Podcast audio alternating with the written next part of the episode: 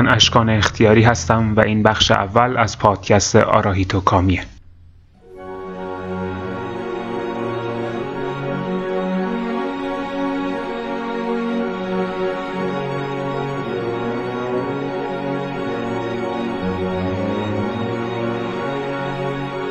اواخر ماه می سال 1963 یه پسر بچه 14 ساله وارد اداره پلیس ویلاگرانه تو شمال غربی مکزیک شد. پسر بچه به شدت ترسیده بود، نفس نفس می‌زد. وقتی بالاخره آروم شد و نفسش جا اومد، گفت که همین الان توی یه قار شاهد یه مراسم خوناشامی دیده یه زن که لباس جادوگرا رو پوشیده داره خونه زن دیگه ای رو که به صلیب کشیده شده مینوشه و به دستیاراش هم میده که بنوشن پسر بچه تعریف کرد که شاهد بیرون کشیده شدن یک قلب تپنده از توی سینه یک زن بوده. قصه پسر بچه تا همینجا هم عجیب بود و عجیب تر هم شد. پسر می‌گفت که این اتفاق توی یه روستایی به اسم یربا بوئنا افتاده جایی که تا ایستگاه پلیس حدود 20 کیلومتر فاصله داشت و سباستیان می‌گفت تمام این مسیر رو پیاده دویده مامورای پلیس خیلی حرفش رو جدی نگرفتن. شاید که مسخرش کرده باشن خود سباستیان هم که هنوز نمی‌تونست که چیزی که دیده رو حذف کنه و باور کنه نتونست مامورای پلیس رو قانع کنه که باورش کنه. دست آخر قرار شده که از مامورا به اسم افسر مارتینز سباستیان رو با ماشین برسونه خونش و سر راهشون هم یه سری به اون قاری که ادعا می‌کرد این داستان رو توش دیده بزن. ولی این آخرین باری بود که لوئیس مارتینز و سباستیان گوررو زنده دیده شدند. یربا بوئنا یک جامعه روستایی فقیر در نواحی مرزی مکزیک بود که در اوایل دهه 60 وقتی وضعیت کشاورزی داشت بد و بدتر می‌شد و مکزیک به سمت شهری شدن و صنعتی شدن پیش می‌رفت این جامعه روستایی هرچه بیشتر و بیشتر داشت با فقر کلنجار می‌رفت یربا بوئنا مثل خیلی دیگه از روستاهای مکزیک با سیستم اجیدو اداره می‌شد. یه سیستم مشارکتی و تعاونی که مردم روستا مشترکن روی زمین کار می‌کردن و بعد محصول رو یه آدم مورد اعتماد میفروخت و بر اساس قوانین دولتی بین همه تقسیم می‌کرد. اجیدو سیستم کمونی بود که از مدتها قبل وجود داشت و اکثر مردمی هم که توی این روستا زندگی می‌کردن نسلا در نسل بومی همین منطقه بودن. و می‌شد گفت پنجاه خانوار روستایی اینا یه جورایی با هم آشنا و فامیل بودن. حدود سال 1961 بود که دو تا برادر غریبه توی یرباب و اینا پیدا شدن. برادران هرناندز آدمای جالب و عجیبی بودن. دو تا آدم جوون خوشپوش خوشبرخورد. که علاقه به کشاورزی نداشتن کاری نمی‌کردن چیزی نمیفروختن چیزی نمیخریدن. ولی خب یه مقداری پول داشتن که داشتن خرج می‌کردن و مرتب می‌رفتن توی قارهای اطراف یربابوئنا و معلوم نبود دارن چیکار می‌کنن. کوههای اطراف یربابوئنا پر از قار بود. قاره تو در تویی که خیلی هاشون حتی با هم دیگه راه داشتن و برای مردم یه حالت رازآلودی داشت در این حال.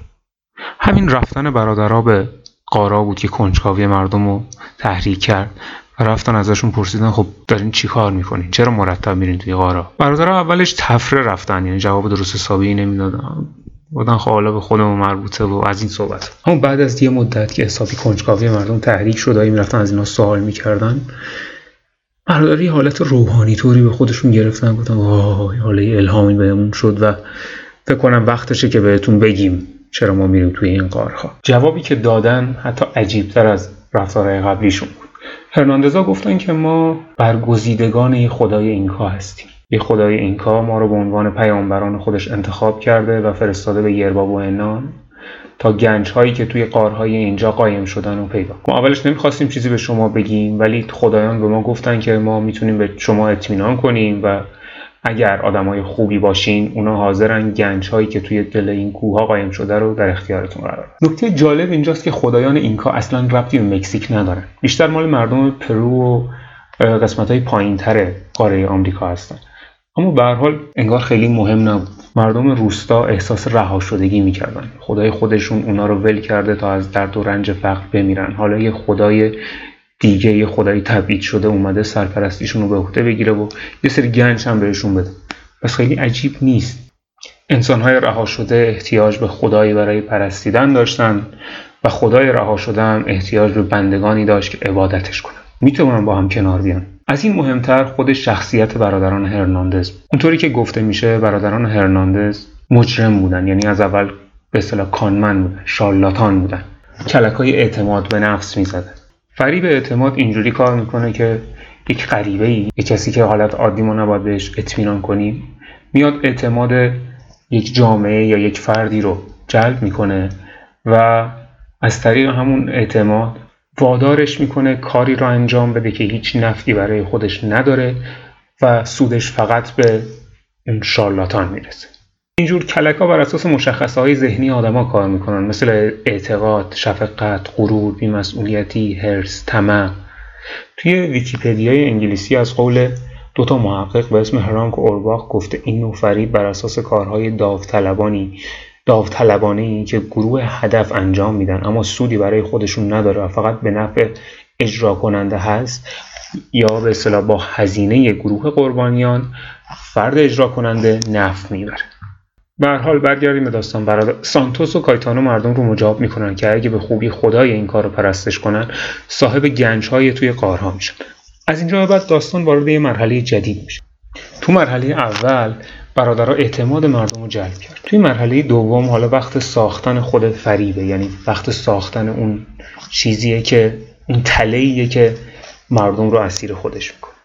اونو از مردم می‌خوان که به قارها برن و طی تشریفات مذهبی که خدایان گفتن هدایایی تقدیم کنن تا جای گنج ها معلوم شه. روز اول فقط یکی دو نفر به قار میرن. اما به مرور هر چقدر این مراسم ها بیشتر برگزار میشن تعداد شرکت کننده هاشون هم بیشتر میشه. مراسم مذهبی هم شامل استفاده از کاکتوس پیوت و ماریجوانا بوده اینطوری بوده که اول وقتی پرستش کننده ها می‌رفتن توی قار یه مقادر زیادی ماریجوانا رو میریختن توی آتیش حسابی اینا رو بخوری می‌کرده. بعد بهشون کاکتوس پیوت می‌دادن بخورن. کاکتوس پیوت یه ماده مخدریه یه کاکتوسیه سرشار از مسکالین که توی مکزیک و کشورهای آمریکای لاتین به پیامآور الهی مشهوره. مهمترین خاصیت پیوت اینه که توهمزاست. پیوت از قدیم توی مراسم مذهبی آستکا و مایاها و اینکاها مصرف می شده و اینطوری بوده که کاهنا وقتی پیوت میخوردن می‌تونستن با خدایان باد و ذرت حرف بزنن و و تو کهکشان راه شیری قدم بزنن. این سرخوشی و توهم در, در واقع پاداش مردمی بود که به قارها می اومدن و خدای این کار رو پرستش می‌کردن توی حیله های اعتماد یا اسکم یه مرحله وجود داره که بهش میگن پاداش. اینجا شما اینطوریه که شما باید یه پاداش کوچیکی به کسایی که وارد هیلتون شدن توی دامتون افتادن بدی که بیشتر باهات همراهی کنن. توی هیله های قمار اینطوریه که مثلا می‌ذاری اولا یه چیز کوچیکی ببره دیگه. حریفت یه دست برنده شه یه پولی یه چند تا ژتون بردار. ولی باید حسابی سرش رو شیرینی مالی و کیسش رو خالی می‌کنه. همون پاداش کوچیکه که باعث میشه حریف و در واقع تومت پول بیشتری بذاره و تو سود بیشتری ببری. برادرم چیز زیادی نداشتن به این مردم بدن و این مردم هم چیز زیادی نمی‌خواستن. برای همین بود که توهم یه حالت خلصه روحی که بهشون می‌دادن همین که چند لحظه از وضعیت اصفبار زندگیشون خارجشون می‌کردن می‌تونست یه جور پاداش باشه که بیشتر و بیشتر ازش بخواد. حالا این پاداش اسم معنوی هم داشت و لازم نبود خیلی بابت استفاده از این افیون ناراحت باشن. توجیهی براش داشتن در از طرف دیگه وقتی فردی تحت توهم مسکالین باشه خیلی راحت میشه به توهم شکل داد و چیزهای غیر قابل باور رو بهش باورون. برای همین اگه بهشون می‌گفتن که همین حالا شما داری که قسمت هایی از گنج رو می‌بینی ممکن بود باور کنن. ولی واقعیت این بود که هرناندزا یه جورایی به کاهرون زده بود. مردم یربا با اینا چیز زیادی نداشتن که بشه ازشون کند. حالا باید چجوری ازشون یه سودی به دست آورد؟ مسئله این بود که هرناندزا دندونشون رو برای یه چیز دیگه ای تیز می‌کردن. اونا گفتن که بزرگترین مشکل روستایی که باعث میشه خدای اینکا کمکشون نکنه ناپاکیه.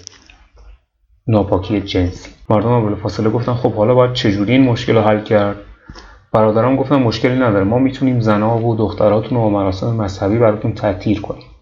فقط این تعطیر کردن شامل یک سری اعمال قبیح جنسی هم میشه که البته ما خودمون میلی بهش نداریم ولی خب به حال مجبوریم و دیگه چاره ای نیست. این یه جورایی توی فریب اسکم بهش میگن لحظه هیجان. یه چیز خیلی بزرگ رو می‌خوای یه چیز ناگهانی یه چیزی که حالت شک وارد میشه. و تومه مجبوره یه واکنش احساسی انجام بده یه واکنش سریع انجام بده. اینا هم دارن میگه حوار کل روستا ناپاکه. اصلا خدایان اینجا ممکنه بزنن زیر و روش کنن. انقدر ناپاکه. می‌تونین هم پاکش کنین و هم به گنج دست پیدا کنین الان چیکار می‌کنین فقط سریع تصمیم بگیر لحظه هیجان یا همون لحظه هورا توی فریب اسکم برادرها هم همین. مردم قبول کردن. روال کارم اینطوری بود که برادرها دخترای جوون رو انتخاب می‌کردن حالا از 14 ساله تا 40 ساله. و بعد برای مراسم تطهیر میبردنشون توی قار وسط اون همه بخور ماریجوانا و کاکتوس های مسکالیندار و چیزای دیگه و داروهای گیاهی عجیب و غریب و تشریفات تطهیر رو روشون انجام میدن وقتی برادرها دیدن داستانشون خوب گرفته تصمیم گرفتن یه کار دیگه هم بکنن. هرناندزا وقتی دیدن این ماجرا خوب گرفته دیدن میشه از همین مسئله تعطیل کردن پولم در آورد مردم اینا همونطور که گفتیم پول زیادی نداشتن. ولی مثل همه های فقیر دیگه بچه های زیادی داشتن. دخترها و زنهای خوشگلی داشتن. توی اون دوران سمت سرزمین های مرزی مکزیک و آمریکا سری کاباره وجود داشت که به بویستان یا شهر پسرا مشهور اینا خیلی وقتا جای ثابتی هم نداشتن و جابجا می‌شدن. تو کل این بویستان جای عیاشی های مرزنشین و کارگرای فصلی پنبهچین و گاهی اوقات هم جوانای محلی. توی مکزیکی که کم کم داشت به سمت صنعتی شدن و شهری شدن پیش می‌رفت آدمایی که تونسته بودن توی این بلبشو یه پولی به جیب بزنن و وارد طبقات بالاتر جامعه بشن مثل هر جای دیگه ای از دنیا دوست داشتن پولی رو که در آوردن خرج اینجور عیاشی ها بکن بر اساس یه روایتی از دکتر آنتانیو زاوالتا یه مردم شناس مکزیکی برادر هرناندز دختری رو که بهشون تجاوز کرده بودن مجبور می‌کردن توی این شهرها مشغول کارشن. و به پدر مادراشون می‌گفتن که اینم یه بخشی از فرایند تطهیره. یعنی یه کاری که باید اینا بکنن یه خدمتی باید به جامعهشون بکنن تا خدایان اینا رو ببخشن. باید درآمدشون رو در اختیار خدایان قرار بدن در عوضم پاک یه جورایی مثل فحشای مقدسه که در بابل رواج داشت. ولی همه اینا بعد از یکی دو سال مردم اینا کم کم شک کردن. یعنی با خودشون می‌گفتن که الان یه سال زن و مردشون دارن تحت بدترین تاثیرها قرار می‌گیرن و دیگه اصلا پاکی مطلق رسیدن. ولی خبری از گنج نیست. کم کم یه داشتن شک می‌کردن و سوال میپرسیدن. توی فریبای اعتماد یه مسئله عادیه. یه مرحله دیگه ای هست که هم اینو رد می‌کنه هم فریب و قوی تر می‌کنه. بهش میگن تایید. اینجا به یه همکار احتیاج داری یکی که بدون جریان چیه و باهات همدست شه همدستت اول به عنوان یه آدم شکاک جلو میاد. هی شک می‌کنه سوالای منطقی می‌پرسه منطق تو زیر سوال می‌بره. ولی بعد یهویی میگه من وای من یه معجزه دیدم. و بهت باور میاره. بقیه کسایی هم که بهت شک داشتن فکر کنن خب اون که انقدر دلایل دلایلش از ما هم قوی تر بود چرا یهو قبول کرد؟ پس حتما این چیزی هست دیگه. همین دوران بود که برادرای هرناندز یه دختری داشتن که اینو مرتب میبردن برای مراسم تطهیر. یه جورایی چشم سانتوس گرفته بود. خیلی بیشتر از بقیه میبردش و توی این تطهیرهای زیادی که رفته بود کم کم دوزش رفته بود بالا. ماریجوانا خیلی روش اثر نمی‌کرد. پیوت خیلی روش اثر نمی‌کرد. و یه شب که اونجا خوابیده بود یه سری از حرفای برادر رو شنید. حالا دو تا راه داشتن یا اینو وارد بازی کنن یا یه جوری از سرش راحت شد دختر خودش یه شخصیتی بوده که انگار می‌خواد وارد بازیشه پس باشون راه میاد و تصمیم میره که در, در ازای یک سری امتیازات یه مقامی توی فرقه به دست بیاره یه سهمی از پولا بگیره میاد باشون همدستی کنه و بقیه دروغ این میشه همون تاییدیه. همون آدم شکاکی که میاد میانه من شما دروغ میگه این حرفاتون رو شنیدم از این حرفا. بعد یه شب توی یکی از مراسم های تعطیل میگه وای وای من خدای این کار رو دیدم. میاد بیرون میگه که آره من اونجا که بودم دیدم خدا خودش اومد پایین خیلی هم عصبانی بود و اصلا هم از ما راضی نیست. اصلا راه نداره اصلا فکرشو نکنین که جایی گنجا رو مانشون فعلا باید عبادتش کنین. یه حتما خودتون می‌تونین حدس بزنین که مردم یرباب اینا وقتی شنیدن خدا اومده اونم از دهن سلینا سالوانا چه کف و خونی بالا آوردن و چه خشتک هایی داریدن خلاصه اینطوری شد که سلینا هم به مقام مشروعی سانتوس رسید و یه سهمی از فرقه رو برای خودش ولی با وجود همه اینا هر حیله اسکم یه عمری داره. یعنی یه جایی تو دیگه اعتماد کسایی رو که داری روشون کار می‌کنی اعتماد قربانیات از دست میدی. باید بذاری بری. اون موقع زمان خروج برادران که شارلاتان بازی زیاد در آورده بودن می‌دونستن که هیچ حیله ای رو نمیشه تا ابد ادامه داد. و الان دیگه تقریبا وقتشه که تو اوج خداحافظی کنن. ولی وضعیتی که اونجا داشتن این مراسم های تعطیر اون پولی که در می آوردن بدون هیچ زحمتی اینکه خیلی از قانون دور بودن نزدیکترین اداره پلیس با چیز نزدیک 20 کیلومتر فاصله داشت.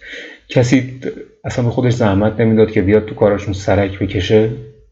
همه اینا باعث شده بود که بگم حالا ایمی نداره این دفعه ادامه بدیم ببینیم چی میشه. برای همین وقتی دوباره مردم شروع کردن به سوال پرسیدن برادر احساس کردن که به یه آدم جدید احتیاج یکی از روستاییان نباشه. برای همین رفتن سراغ شهر مونتری مونتری یه شهر بزرگی بود توی همون نواحی غربی مکزیک که تقریبا بزرگترین شهر منطقه و پولدارترین شهر ایالت بود. مونتری هنوز هم یکی از مهمترین شهرهای مکزیک قلب اقتصاد این کشور. و مثل هر شهر بزرگ دیگه ای در کنار آدمای پولدار و نجیبش کلی حاشیه نشینه فروده از تنداره که به پولدارا خدمات ارائه برادران رفتن سراغ فاحشه خونه های شهر تا یه همدست برای خودشون پیدا کنن. خیلی هم طول نکشید که یه نفر توجهشون رو جلب کرد. یه دختری به اسم مگدلنا سولیس. مگدالنا برادرش کار می‌کرد. دختر خوشگلی بود. طرفدارم زیاد داشت. ولی چیزی که بیشتر جالبش می‌کرد شایه های دوروبرش بود. این خانم انگار یه سری تمایلات همجنسگرایانه داشت و کلا گرایش جنسیش خیلی مشخص نبود. اما فقط همین نبود. توی کاباره های مونتری می‌گفتن اگه دنبال چیزای عجیب غریب و ترسناکی از کتک خوردن خوشت میاد مگدالنا خود جنسه. همه جای شهر مازوخیستا و آدمایی که فتیشای غریب داشتن این دختر 18 ساله رو به هم پیشنهاد میدن. سانتوس کایتونا رفتن سراغ دلال این دختر که همون برادرش. لازار سولیس که خودش هم حدود همون سنش تقریبا همون 18 سال بود و ممکن حتی دو قلو باشن ولی من جایی ندیدم که به این اشاره کرده باشه. الازار وقتی قضیه رو شنید گفت باشه ولی باید منم باشه. برادرها یه نگاهی به من انداختن و گفتن خب مشکلی نیست. تو فقط خواهرتو راضی کن. البته راضی کردن مکدالنا خیلی سخت نبود. تا داستان رو شنید چشماش یه برقی زد و گفت همین الان بریم. وقتی برادرها به یربا و اینا برگشتن نذاشتن کسی این خواهر و برادر رو ببینه. هر دوشون رو بردن توی قاری که حالا معبدشون شده بود قایمشون کرد بعد رفتن دنبال مردم و گفتن امشب برنامه بده اعضای فرقه که حدود یه چهل نفری می‌شدن همه امشب جمع شد وقتی همه اومدن توی قار مثل همیشه برادرها شروع کردن و بخور دادن و جوشونده ماریجوانا بین مردم پخش کردن. بعدم آتیش گنده روشن کردن و همه رو دورش جمع کرد سانتوس که وسط همه نشسته بود شروع کرد سرش رو تکون دادن و گفت وای وای وای. خدا داره میاد. کایتونا هم پودر که از قبل آماده کرده بود ریخت توی آتیش. شعله ها بلند شدن و از وسط دود. خدای نیمه اوریانی با رگه های خون روی تنش ظاهر شد. خدای زیبا و ترسناک تازه وارد اسم خودش رو به زبون آورد. کواتلیکوه همونطور که گفتیم برادرها خودشون و پیامبران خدای این کار معرفی کردند خدایی که قرار بود گنجهای توی قارها رو به مردم یربا اینا نشون بده. همون مگدلنا که عاشق قصه های قدیمی خود مکزیکیا بود و خیلی اطلاعاتی از این کار نداشت کواتلیکوه رو انتخاب کرد. یه خدای آستکی که به زن دامنماری معروف. کواتلیکو یکی از خدایان آستکاس و الهه مادر زمین و میگن که آسمان ها رو روی بدنش هم در واقع مادر بقیه خدایان آستک هم هست و شاید جالبه بدونیم که توسط فرزندان خودش هم کشته میشه.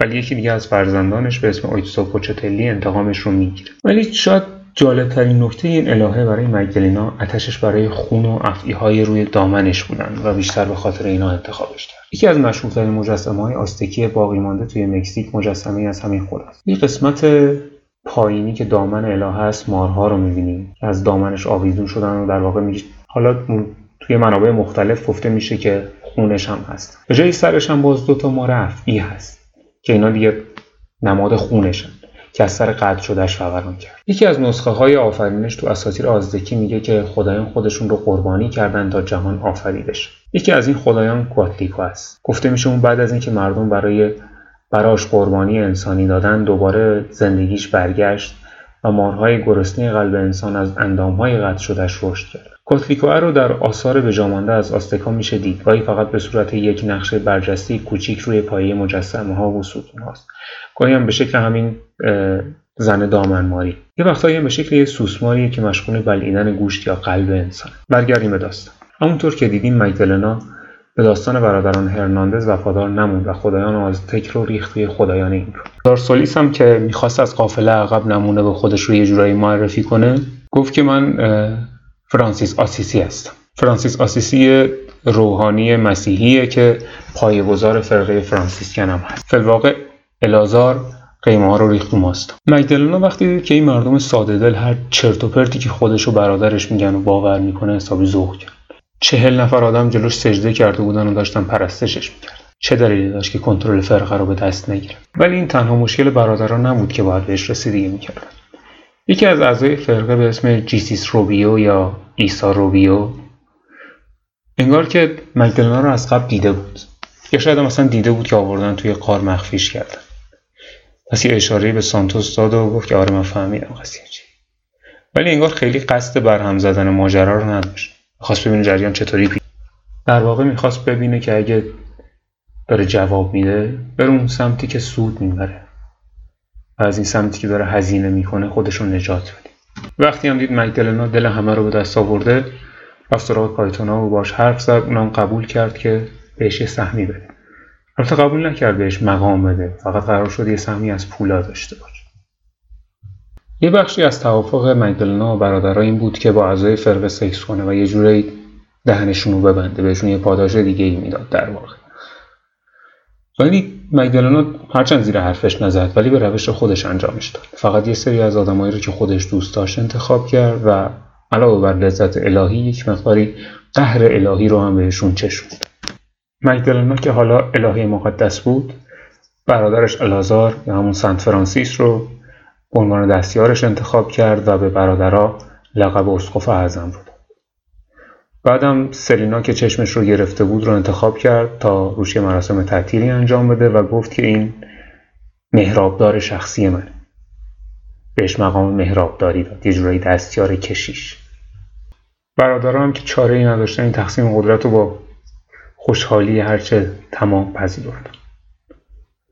شاید اگه برادران هرناندز روحانیان کارکشته ای بودن می‌دونستن که آوردن خدا به میان جمع کار اشتباهی. خدای ناطق و حاضر هیچ چیزی جز دردسر نداره. خدا تا وقتی خوبه که قایب باشه و بشه به جاش حرف بندگان بی صبر خدا هم حالا می‌تونستن مستقیم با خودش حرف بزنن و ازش بخوان که جای گنجها رو بهشون نشون. مگدلنا هم که گنجی رو جز خودش نیاورده بود حسابی از این بیاحترامی عصبانی شد و گفت حالا که اینطوری اصلا به قربانی احتیاج من خون می‌خوام.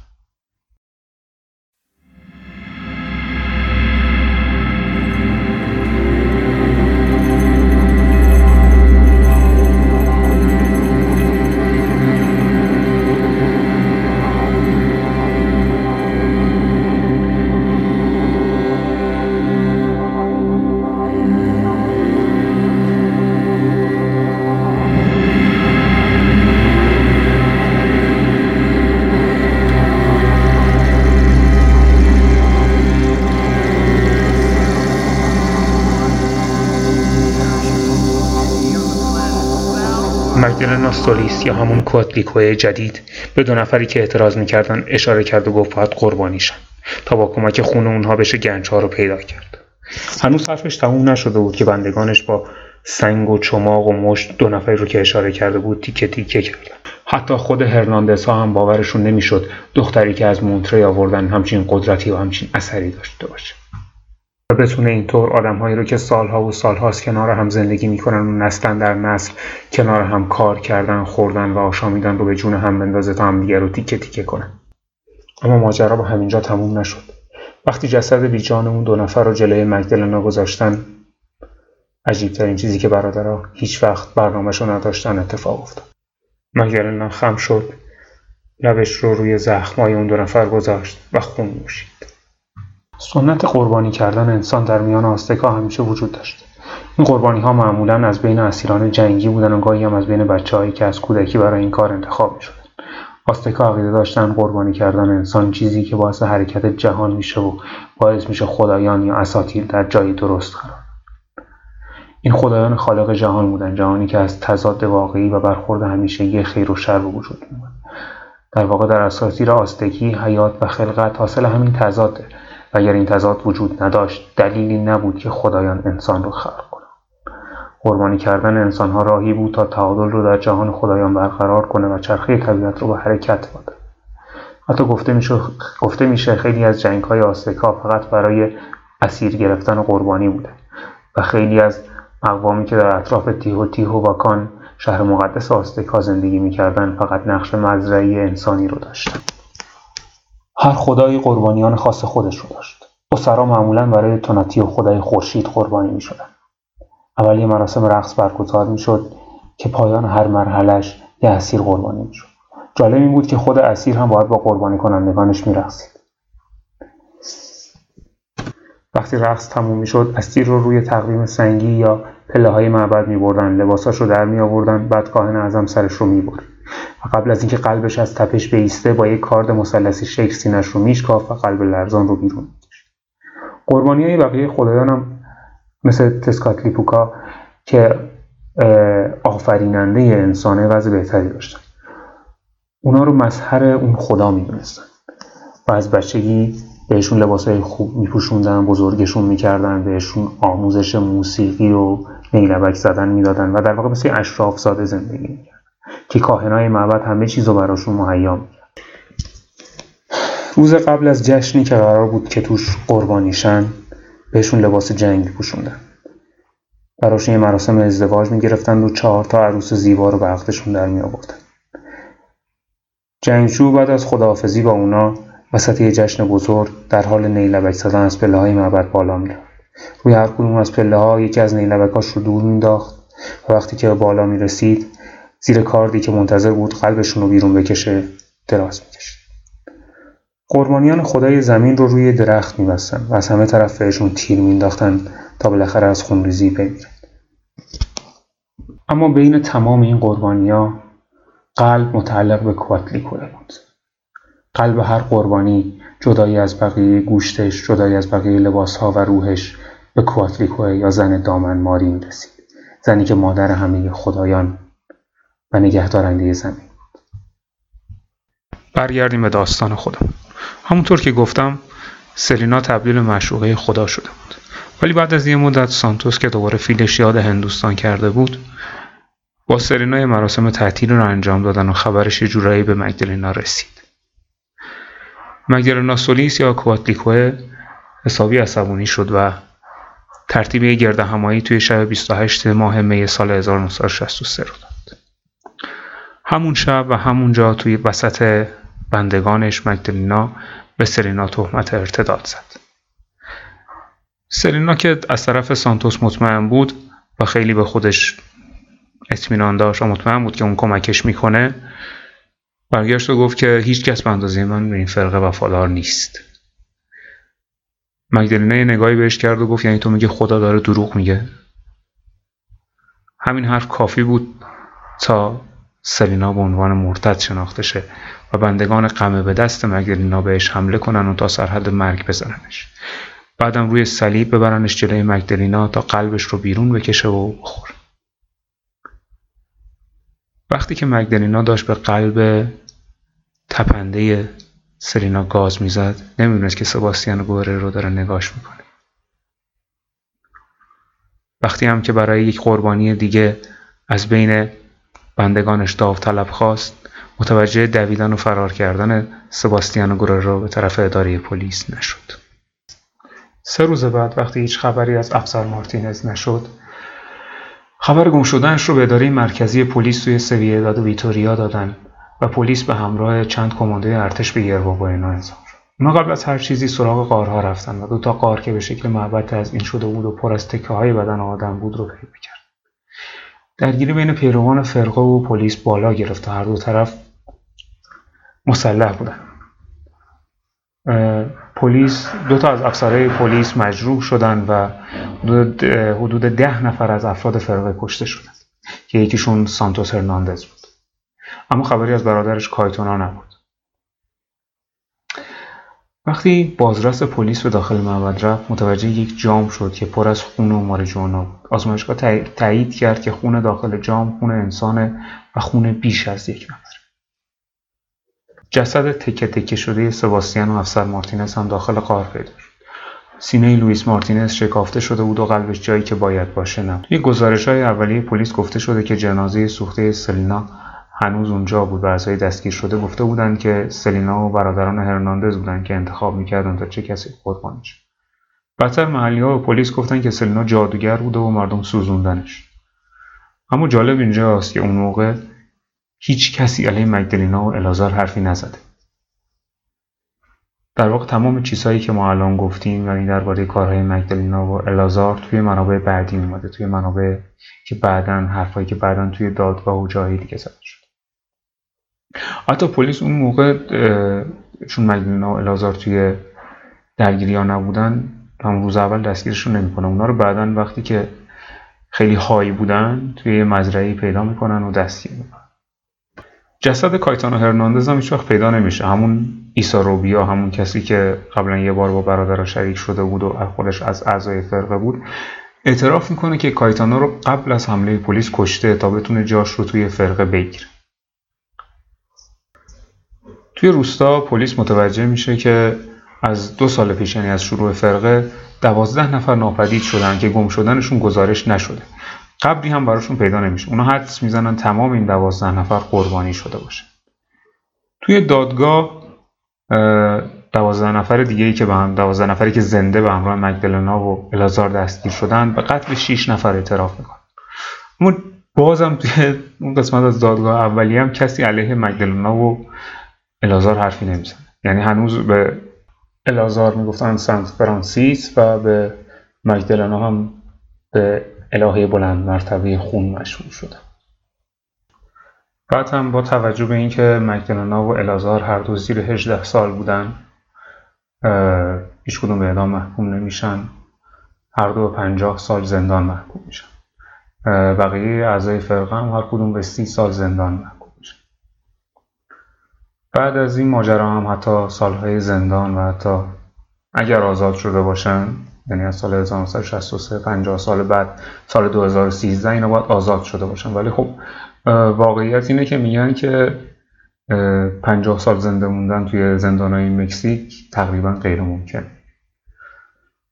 ولی خب به هر حال همه اینها همه این کسایی که با لازار مگدلنا اسیر شده بودن زندانی شده بودن هیچ وقت علیه مگدلنا حرفی نمیزن یعنی نمیگن که گناهکار فقط اون بوده و اون بوده که همه چیز رو میگردونده اونا توی دادگاه میگن که برادران هرناندز بودن این کار می‌کردن. یه سریاشون سلینا رو مقصر می‌دونستن برای انتخاب کردن قربانیان. یه سریاشون برادران هرناندز و ولی خب در کل مجدلنا هنوز اون محبوبیت خودش رو داشته. اون بیرون اومدن از کوه انقدر دراماتیک بوده که مردم به راحتی می‌تونستن باور کنن و باورشون ادامه بدن. مکبلنا سولیس فاحشه ای از شهر مونتره اومده خداییه که به نجاتشون برخواسته داستان مگدلنا داستان عجیبیه. شاید اگه این یه فیلم سینمایی بود و خود من می‌رفتم توی سینما میدیدمش می‌گفتم اصلا منطق نداره. فیلمش آبکیه و همینجوری سرهمبندی کرده و چیزای علت معلولی رو هم توش رعایت نکرد. ولی واقعیت داره. انگار توی واقعیت منطقی بودن خیلی مهم نیست علت و معلولی هم خیلی مهم نیست. یه علت و معلول های دیگه وجود دارن که با منطق ماجرای مگدلنا و کواتلیکو هم از همین. ماجرای خدایی که اومد نفس به نفس روبروی بندگانش ایستاد و اجازه داد که اونا خودشون رو براش قربانی کنن. شاید مثلا یه روح شیطانی یا یه روح الهی یا یه خدای عصبانی؟ اومده همه رو تسخیر کرده و وادارشون کرده به همچین کار غیر منطقی هرچی که بوده توی ته ماجرا توی نتیجه ماجرا خیلی فرقی نداره. برای دخترایی که بردگی جنسی رفتن زن و مردایی که بهشون تجاوز شد خانوادهایی که دار و ندارشون رو از دست دادن خیلی فرقی نداره که این خدا از کجا اومد. برای اونا فرقی نمی‌کنه که ایده خوناشامی و قربانی کردن انسان از مکدل نابودی از برادران هرناندز. کسی چه می‌دونه؟ شاید اصلا برادرها مگدلنا رو آورده بودن تا به شکلی خدا در بیاد و بعد برای همون خدا قربانیش کنن کاری که توی اسطوره های آستکن رایجتر بود. واقعا معلوم نیست کی قربانی بوده و کی گرداننده فرقه مهم این امر مقدسیه که داره اتفاق میفته و این تشریفاتیه که بندگان اون خدا باورش کرد و احساس می‌کنن با عمل بهش به رستگاری و گنج می‌رسن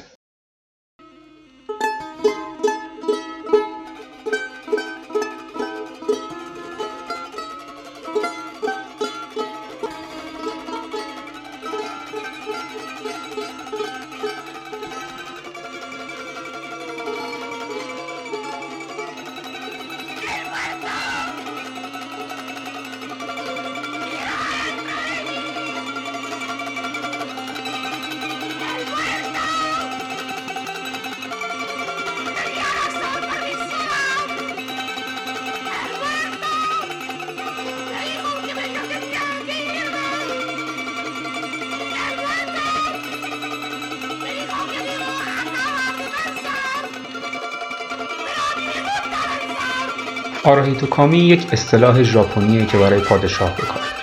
خدای زنده خدایی در میان ما وجود زنده مقدس. من در این پادکست قصد دارم به سرگذشت کسانی بپردازم که خودشون رو مظهر خدا و خود خدا می‌دونست خدایانی که کوه المپ شخصی خودشون رو بنیان گذاشتن و امپراتوری الهی خودشون رو روی زمینی که ما می‌شناسیم پایگذاری کرد.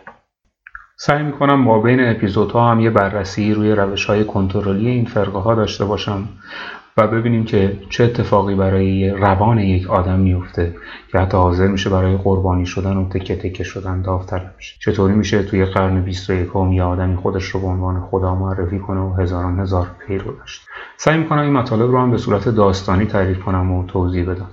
به حال وقتی برای ساختن هر خدای خوبی باید یه داستان خوب تعریف کرد پس برای فهمیدن سازوکارش هم داستان بهترین راه. آرایتو کامی یک پادکست قصه و به داستان خدایانی که بین ما زندگی می‌کنن. خوشحال میشم اگه نظرتون رو در مورد این بخش و در مورد کل, کل پادکست برام بنویسید. من پادکستم رو روی SoundCloud و یا Podbean منتشر می‌کنم و به راحتی می‌تونین با هر اپ پادگیری مثل Podcast Addict یا Google Podcast یا حتی خود Podbean پیداش کنید. خیلی خوشحالم می‌کنید. اگر نظراتتون رو هم همونجا برام بنویسید. یه چیز دیگه. اگر داستان منو دوست داشتین اونو با دیگرانم به اشتراک بذارید اینطوری میشه داستانشون تا اپیزود بعدی خدا نگهدار.